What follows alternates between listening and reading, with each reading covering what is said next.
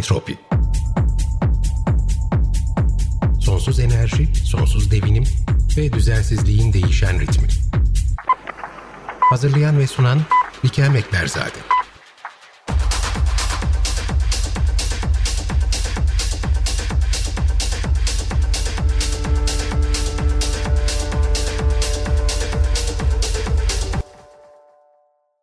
Bilim insanları bölgesel ya da global politikalara katkı sunmalı mı? Sunarsa ne olur? Sadece bilim yapmak yeterli mi? Bütün bu soruların cevabını az sonra Avrupa Jeo Bilimcileri Birliği'nden politikalardan sorumlu Chloe Hill ile konuşacağız. Geçtiğimiz aylarda biz tam 8 bilim insanı ve aynı zamanda Avrupa Jeo Bilimcileri Birliği ya da İngilizce kısaltmasıyla EJU bünyesinde oluşturulan Biyolojik Çeşitlilik Eylem Grubu üyeleri Avrupa Birliği nezdinde çıkartılacak olan Doğa Restorasyon ve Koruma Kanunu'na bir öneri metni sunduk. Bu öneri metni geniş kapsamlı ve oldukça azimli hedefler öngören bu kanundaki açıklıkları ve tutarsızlıkları düzeltmeyi hedefliyordu. Bu haliyle kanun taslağı önümüzdeki haftalarda parlamentoda görüşülecek ve uygun görülürse kanunlaşacak. Peki bu kanun ve süreç nasıl işleyecek? Biyolojik Çeşitlilik Eylem Grubu kimlerden oluşuyor? Tüm bunları ve fazlasını az sonra konuşacağız. Bugün günlerden 5 Eylül 2022. Entropi'ye hoş geldiniz. Dear Chloe, welcome. Chloe, Entropi'ye hoş geldin. Sen Avrupa Jeo Bilimcileri Birliği'nde politikalardan sorumlusun ve yakın bir zamanda biz senin liderliğinde Avrupa Birliği'nin hazırlamakta olduğu ve parlamentoya sunmak üzere olduğu bir kanun metnine öneriler sunduk. Bu kanun önerisi 22 Haziran'da yorumlara açılmıştı ve bunlar şekillenirken bizler Avrupa Jeo Bilimcileri Birliği'nde yer alan Biyolojik Çeşitlilik Eylem Grubu'nun üyeleri olarak bu kanunun nasıl daha efektif ve sürdürülebilir olacağı konusunda bir konsültasyon metni hazırladık. Öncelikle tekrardan hoş geldin. Actually the proposal was presented on 22nd of June, this past June, and now as the law is being shaped up, we as members of the Biodiversity Task Force within the European Geosciences Union provided consultation on how this law can be reshaped into a better and more effective legal paper. So first, could you tell us, first welcome again. And, very happy to be here. Hoş bulduk. Burada bulunmaktan çok memnunum. Teşekkürler. Öncelikle bize biraz bu kanun içeriğinden bahsedebilir misin? Ve ikinci olarak da Avrupa Jeo Bilimciler Birliği'nin kimler olduğunu bu programın dinleyicilerine anlatabilir misin? Ve Biyolojik Çeşitlilik Eylem Grubu kimlerdir? Kimlerden oluşuyor? Ve bizler bu grup aracılığıyla neler yapmaya çalışıyoruz? Yeah. So I'm really happy to be here and to be able to talk. Tabii ki evet. Öncelikle burada olmaktan ve bu restorasyon kanunu hakkında konuşuyor olmaktan çok mutluyum. Çünkü bence bu çok heyecan verici bir öneri. Avrupa Birliği biyolojik çeşitliliğe odaklanmış durumda tam da şu anda. 2 yıl önce AB Biyolojik Çeşitlilik Stratejisi'ni 2030 için oluşturdular. Bu bir şemsiye strateji görevi görüyor ve bu şemsiyenin içinde uygulamaya alacakları ve ulaşmak istedikleri hedeflere ulaşabilmelerine yarayacak birkaç yasal düzenleme üzerinde çalışıyor. Yani bu şemsiye hedefler listesi var ve bunlardan birisi de AB Doğa Restorasyon Kanunu. Bu kanun AB içerisindeki diğer bütün kanunları da öneren Avrupa Komisyonu tarafından önerildi ve her ne kadar senin de dediğin gibi 22 Haziran'da geri dönüşleri açılmış olsa da bu kanun taslağı aslında bunun öncesinde de komisyon organizasyonlardan ve kişilerden görüşler topluyordu. Bu AB içerisindeki yasal sürecin bir parçası ve 22 Haziran'da da bu ilk metni daha fazla konsültasyon ve geri dönüşler için halka açtılar ve tam bu noktada biz devreye girdik ve kanun metnine katkıda bulunduk. Bu şemsiye kanunu aslında çok heyecan verici. Onu okurken oldukça azimli hedefler koydukları dikkatimi çekti. Mesela bunlardan birisi AB sınırları içerisindeki kara ve denizlerin restorasyonunu 2030'a kadar %20 oranında gerçekleştirmek. Ve bu dediğim gibi çok azimli ve oldukça da heyecan verici. Tabii bunun altında daha küçük hedefler de var. Bu bağlamda bu kanun metnini öneriyorlar ve biz de Avrupa Jeo Bilimcileri Birliği'nin Biyolojik Çeşitlilik Eylem Grubu olarak bunu okuduk ve biyolojik çeşitlilik alanında çalışan bilim insanları olarak bize hitap eden kısımlarını ve yorum yapabileceğimiz kısımlarını seçtik. Birkaç örnek vermemiz gerekirse benim de çok enteresan olduğunu düşündüğüm ilk tavsiye bazı uyarıları kaldırmalarıydı. Bahsettiğimiz gibi AB Doğa Restorasyon Kanunu oldukça azimli ve çok ciddi hedefler öngörüyor ancak orada yazılı olan bir uyarı tam olarak şöyle söylüyordu. Eğer iklim değişimi sonrası önüne geçilemeyecek bir yaşam alanı transformasyonu gerçekleşirse o zaman zorunlulukları yerine getirmeme durumu kabul edilebilir. I think the very first recommendation that I thought was really interesting was actually to remove a couple of caveats. Obviously, we've mentioned that the biodiversity, the EU restoration law is very ambitious. It has some really great targets, but there was a caveat in there that basically stated if unavoidable habitat transformation happened as a result of climate change, then, you know, that was not meeting the obligations was justified. And from our perspective as a task force, eylem grubu olarak bizim perspektifimizden bu bir nevi beraat kartıydı üye ülkelere sunulan. Biz de kanunda hali hazırda geçen bu eğer iklim değişimi yüzünden bu hedefleri tutturamıyorsanız sorun değil demek yerine biz AB üye ülkelerinin ellerinde bulunan tüm bilimsel imkanları kullanarak bu tarz tehditlerin öngörülebilmesi amaçlı modelleme çalışmalarını artırmaları ve önüne geçilemeyecek habitat transformasyonlarının yaşanabileceği olası alanlarını belirlemeleri gerektiğini ve bu alanların kendi sınırları içinde oluşturacakları doğa restorasyon planlarında işaretlenmeleri gerektiğini ve böyle bir olasılığa karşı yani bu habitatların geri dönüşemeyecek bir şekilde tahrip olması olasılığına karşı bir eylem planı geliştirmeleri gerektiğini kanun metnine eklemelerini önerdik. Bir başka önerimiz de azaltımlar konusundaydı. Avrupa'da 2.3 milyon potansiyel kontaminasyon alanı var. Bu kimyasal ya da fiziksel atıklar biyolojik çeşitliliği ya direkt etkiliyor ya da yaşam alanlarının bölünmesi sonucu indirekt olarak etkiliyor. Ve bu alanlar biyolojik çeşitliliğin restorasyonunu ciddi anlamda etkileyebilirler. Bu alanların azaltımı şemsiye stratejide yer alıyordu. Ve tam olarak şu an öngörülen kanun bunu düzenleyecek kanun olduğundan bahsediyordu bu strateji. Ancak kanunun son halinde bundan bahsedilmemişti. Biz ise bunun bu kanun içerisinde yer alması gerektiğini belirttik ve biz bunun özellikle AB üye ülkelerinin bu konu üzerinde hızla eyleme geçmeleri konusunda uyarılmasını istiyoruz. Bunlar bizim önerilerimize birkaç örnek. Biz devreye girdiğimizde bu konsültasyon süresinde sona yaklaşıldığı için artık dışarıdan öneri alacakları son süreçti bu. Biz çok daha geniş kapsamlı önerilerden kaçındık. Yeni bir hedef oluşturmak gibi. Çünkü bu hali hazırda yapılmıştı. Biz daha çok detaylara odaklandık. Bizim dahil olduğumuz kısmı AB'nin mevcut bir platformu üzerindendi. Buna Fikrin Söyle platformu deniyor. Bizim önerilerimiz şu aşamada özetlenerek AB Parlamentosu ve Konseyi'ne sunulacak. Ve bu iki organizasyon da kanunların düzenlenmesinden sorumlu. Ve aynı zamanda bunları geçirecek ya da reddedecek mekanizmalar da kendileri. Biz de bunu konsültasyon sürecinde aklımızda tutmaya çalıştık ve daha pratik çözümler ve öneriler sunmaya odaklandık. Biraz da size biyoçeşitlik eylem grubu olarak neden bu tavsiyeleri verme ihtiyacı duyduğumuzdan ve tam olarak nasıl bir oluşum olduğumuzdan bahsedeceğim. Avrupa Jeo Bilimcileri Birliği ya da kısaltma olarak AGU, sanırım ben bu kısaltmayı bir sürede konuşmamda da kullanmaktayım. Biz üye tabanlı bilimsel bir organizasyonuz. Bizim yaklaşık 18 bin üyemiz var ki bunların çoğunluğu Avrupa'da yaşamakla beraber dünyanın birçok başka yerinde yaşayan ve çalışan üyelerimiz de mevcut.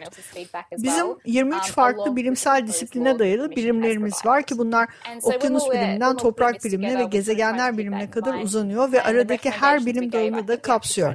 Özetle konu alanımız doğal dünyada yer alan hemen her şey ve bu nedenle de oldukça geniş. 2021'de EGU bir öncelikli politika alanı geliştirmeye karar verdi. 2016'dan beri zaten bir politika programımız vardı ve bu program kapsamında üyelerimizi politika geliştirme alanında daha fazla görev alabilmeleri için güçlendirmek amaçlı kurulmuştu bu program. Biz delil tabanlı bilimin desteklediği politika oluşumunu ön plana çıkarmak istiyoruz.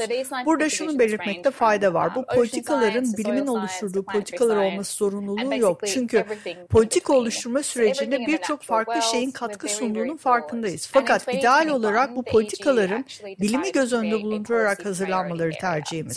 Bununla birlikte politika yapıcılara ve uygulayıcılara da gereken alanlarda tavsiyelerde bulunabilmek de amaçlarımızın arasında. Ve bunu gerçekleştirebilmek için de coğrafi bilimler başlığından biraz daha spesifik bir politika öncelik alanına ihtiyacımız vardı ve biz biyoçeşitliliği seçtik. Ve evet, biyoçeşitlilik de oldukça geniş bir başlık ama en azından coğrafi bilimlerden daha dar alanı bir kapsıyor. Aynı zamanda birçok coğrafi bilim alanını ilgilendiriyor ve şu anda da gerek Avrupa gerek global politika içinde de oldukça önemli bir yer kaplıyor. Bu yüzden de 2022'de bu eylem grubunu kurduk ve ben bu muhteşem grubun müthiş 8 bilim insanı tarafından oluşturulduğunu söylemekten çok mutluyum. Oldukça farklı bilimsel alanlardan gelen ve kendi alanlarında uzmanlaşmış 8 bilim insanından oluşmakta. Ve bu 8 kişiden hepsi bir kapasitede ama farklı bilim alanlarında biyolojik çeşitlilik ile ilgili çalışmalar yürütüyorlar. Mesela üyelerimizden birisi sulak alan jeomorfolojisi üzerine çalışıyor. Bir başkası hidrolik mühendis ve aramızda bugünkü ev sahibimiz Bikem de var ve kendisi deniz ve iklim bilimleri üzerine çalışmakta. Toprak bilimciler ve başka alanlarda çalışan bilim insanları ve bu sayede biz biraz daha multidisipliner bir grup olmaya ve bu sayede de daha üst seviyede ve birçok alanı kapsayan geri bildirimler yapabilmeyi ümit ediyoruz. Aynen bu AB Doğa Restorasyon Kanunu'nda yaptığımız gibi. Another is a hydraulic engineer. We also have Bikem, who is hosting today, who focuses on marine climate science. We have a soil scientist and a couple of others, so all very different areas. And we're hoping that we can actually become more of a multidisciplinary group and give more all-encompassing or overarching feedback, such as what we gave for it. Ben tam da burada araya girip senden benim de üyesi olmaktan gurur duyduğum bu biyolojik çeşitlilik eylem grubu hakkında biraz daha detay vermeni rica edeceğim. Bu hazırladığımız konsültasyon metni aslında bizim ilk ortak çalışmamızdı ve tüm üyeler canı gönülden katkı sundu. Ama senin de bahsettiğin gibi EGU binlerce üyesi olan koca bir organizasyon ve onun içerisinde biz 8 bilim insanı bu katkıları sunarken aslında EGU'nun şemsiyesi altında gerçekleştirilmiş ve yıllara yayılan bilimden beslenerek bunu yaptık. Ama bununla birlikte senin de söylediğin gibi bu eylem grubu çok farklı disiplinlerden gelen insanları kapsıyor. Ve sanırım ki ben bununla ilgili senin de görüşünü almak isterim. Tam da bu yüzden bu ilk konsültasyonumuz bu kadar sorunsuz gerçekleşti. Neticede herkesin bir şeyler sunacağı kendi çalışma alanı vardı ve bu alanlar birbirinden yer yer oldukça farklıydı ve AB Doğa Restorasyon Yasa Tasarısı gibi geniş kapsamlı bir metin bu sayede bu kadar farklı noktaya değinebilen bir konsültasyon alabildi bizim grubumuzdan. Ve süreci bildiğim için o kadar çok sayfa metin aslında biz hazırladık ki ve sen tüm bu fikir ve önerileri kompakt ve okunabilir bir metne dönüştürebildin. Senin biraz da bu konuyla alakalı görüşünü almak istiyorum. Buradaki multidisipliner yaklaşım sence politikaya nasıl yansır ve bilim ve politika nasıl bir arada işleyebilir?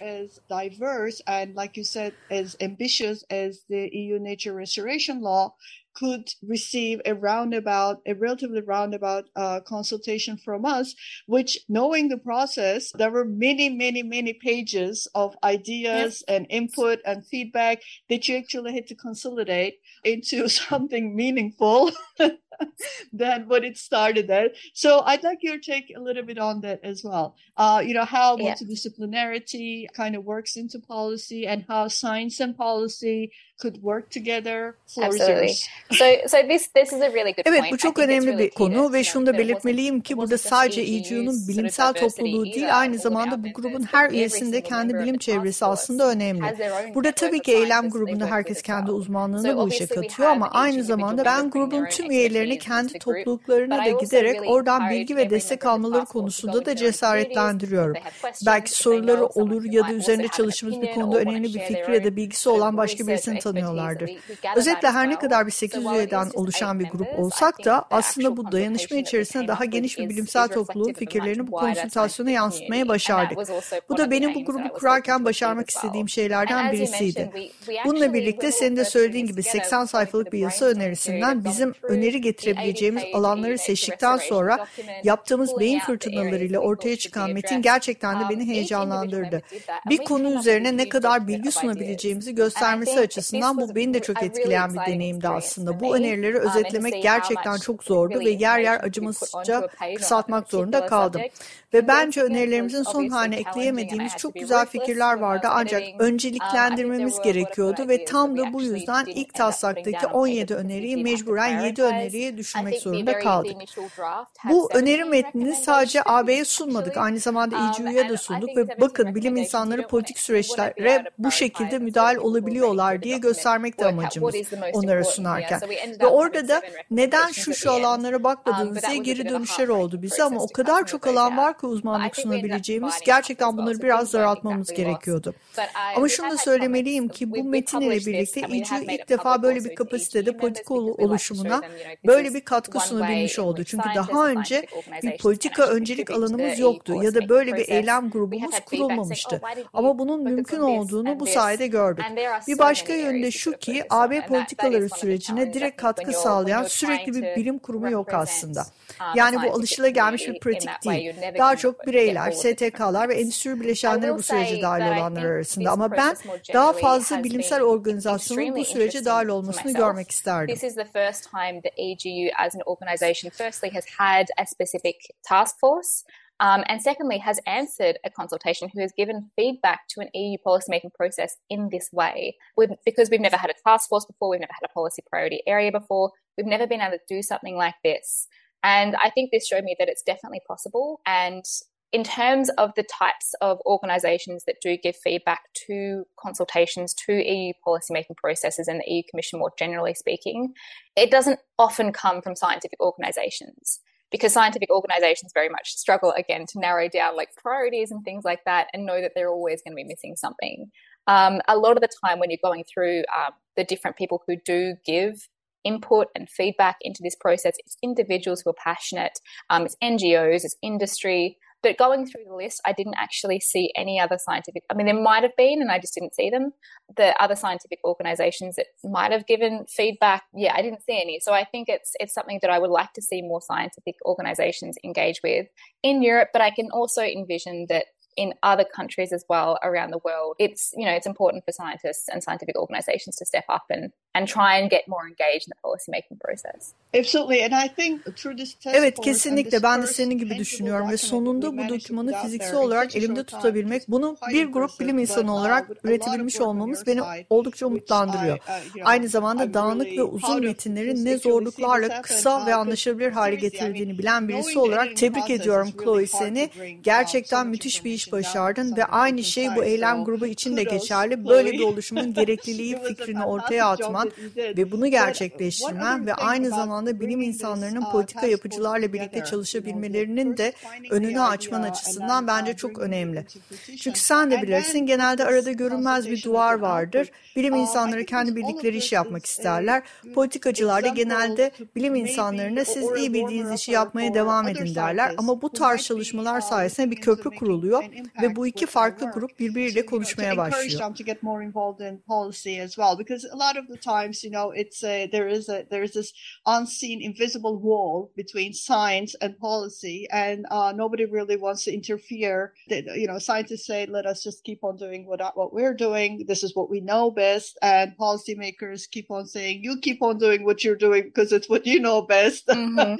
I think now here we have a bridge where both parties, you'll start talking to each other. Yeah, I think that is something I would really like. Evet, bu benim de gerçekten öne çıkarmak istediğim bir konu ve bu konsültasyonu yapmış olmamız kesinlikle bu işin sonu değil. Tam tersine daha yeni başlıyoruz. Çünkü bu ortaya çıkardığımız metin ile birlikte sadece Avrupa Komisyonu'na değil, komisyon içerisindeki bu kanun metnindeki bireysel alanlar üzerine çalışan politikacılara da ulaşmış oluyoruz. Toprak, tarım, ormanlar örneğin. Ve onlara diyoruz ki eğer bu tavsiye metni içerisindeki herhangi bir alan ile ilgili daha fazla bilgi almak isterseniz biz bunu size sağlayabiliriz. Ve bunun meyvelerini almaya başladık. Daha henüz sizlerle paylaşmadım ama çok yeni bir e-mail aldım ve Biyoçeşitlik Eylem Grubu Avrupa Parlamentosu içerisindeki bir grubun düzenlediği bir etkinlikte sunum yapmak için davet edildi. Bu online bir etkinlik ve orada bulunan tüm STK'lar, çiftçiler, AB milletvekilleri ve parlamento üyelerinin yanı sıra biz bilim insanları da orada hazır bulunuyor ve tartışmaya birebir katılıyor olacağız. Ve burada bizim de aslında etki gruplarından biri olduğumuzu ve masaya farklı ve bilimsel kanıtlara dayanan bilgiyi koyabileceğimizi gösterme şansını bulacağımıza inanıyorum. But the biodiversity task force was actually just invited to present with one of the for an event that's being hosted by an intergroup within the parliament. So this is going to be an online event, but someone basically read our recommendations, they read our submission and said, yes, this is a scientific organisation who is engaging and we want them to be in the room. Alongside the MEPs, the members of the European Parliament will be there, who will be there, alongside, you know, the NGOs, the farmers and whoever else, scientists are a stakeholder group as well, and they can bring something different to the table. They can bring the scientific evidence and the information to the table that we do need. And we should be inviting them to these sort of events. So I think it also highlights the expertise that we have. And it shows that the group is willing to step up and actually have this voice as well and engage. So I think that's in itself is really, really valuable. It is, but kesinlikle ama bu davetle durduğu yere gelmedi. Sen çok uzun bir süredir zaten aktif olarak politikacılarla bu konuyu bizim de içinde bulunduğumuz bu yeni oluşumu anlatıyor, paylaşıyordun. Ve sadece bizim de değil aslında EGU'nun onlara danışmanlık yapabilme potansiyelini de anlatıyordun. Ve bunun aslında senin nezdinde herkesi içine almaya çalışan bir çaba olduğunda buradan bir kez daha dinleyicilerimize hatırlatmak isterim. Çünkü tüm bu süreç içerisinde senin de çaba politikacılar, bilim insanlarının da aslında katkıda bulunabileceği bir şeyler olduğunu ikna oldular ve sürdürülebilirlik açısından da bunun gerekli olduğuna. Netice itibariyle bu kazan bir durum. Avrupa Birliği bir ada değil neticesinde. Birçok başka ülkeyle sınırlarını paylaşıyor. Bu ülkelerin bazıları üyelik başvurularını yaptılar ve beklemedeler ve bazıları üye değiller henüz. Böyle bir durumda bu kanun geçtiği zaman sence diğer ülkeleri de etkiler mi? Neticesinde ekosistemler birbiriyle bağlantılılar ve koruma alanları geliştirebilirsin ama eğer sistemin kalanı ile temasları kesilirse bu koruma restorasyon ağı da çok başarılı olmayacaktır. Sence bu kanun geçerse eğer bu AB dışındaki ülkeleri de etkiler mi? You may create restorated or protected zones, but if they do not have an outlet, if they are not communicating with the other parts, then protection doesn't always succeed. So exactly. How do you think that there may be a spillover in a good way to the other countries once this law passes? I hope so. And actually that's something ümidim o yönde. Bu kanun geçtiği zaman diğer ülkeleri de etkilemesi ve örnek olması ve diğer ülkelerin kendi doğal restorasyon kanunlarının tasarlanmasına yol açması. AB bu alanda öncülük yapabilir ama bununla birlikte biz bu tavsiyeler metnini hazırlarken ekosistemlerin bağlantılı olduklarını da sıklıkla belirttik. AB bir ada değil. Biz Avrupa'nın kalanı ve Asya'ya bağlıyız ve bizim burada yaptığımız her şey diğer ülkeleri de etkiliyor. Bu iklim değişimi için geçerli bir durum çünkü bu global bir sistem ama biyolojik çeşitlilik anlamında da aynı oranda gerçek bir durum. Ve ilerlerken bunu gerek AB'nin gerekse dünyanın kabul etmesi lazım. Biz bağlantılar olan bir sistem içerisindeyiz. Evet, insan eliyle yarattığımız sınırlarımız var ama özellikle biyoçeşitlilik nezdinde ormanlar, ekosistemler bunlar bu sınırları geçiyorlar ve bu sınırın sadece bir tarafının eyleme geçmesi yeterli değil. Ama artık iklim değişimi kadar biyolojik çeşitlilik de birçok uluslararası konferansın konusu haline gelmeye başladı ve bence bunu daha sık görmeliyiz. Yes, we have these sort of anthropogenic borders that we've created. We have these individual countries, but often, particularly biodiversity, forests, ecosystems, they go across borders. And it's not enough just to have one side of that border acting on biodiversity. It needs to be a more overarching strategy moving forward. And we do have these international conferences now, particularly on climate change, but also international conferences on biodiversity as well. So I think there is a lot of room to work more internationally. And that is what I would like to see. Great. Thank you so much. Çok teşekkürler Chloe katıldığın için ve bizi bu geçmesi beklenen Avrupa Birliği Doğa Restorasyon Kanunu ile ilgili bilgilendirdiğin için. Seni ilerleyen bölümlerde de konuk etmek isterim. Çok teşekkürler. How this law can be better for a more sustainable application of it. And we look forward to more episodes with you on entropy in the coming weeks as we talk on this and on other topics that the Biodiversity Task Force may tackle in the future together here. You're always more than welcome. Thank you so much for joining in today. Thank you so much. Beni davet ettiğiniz için ben teşekkür ederim.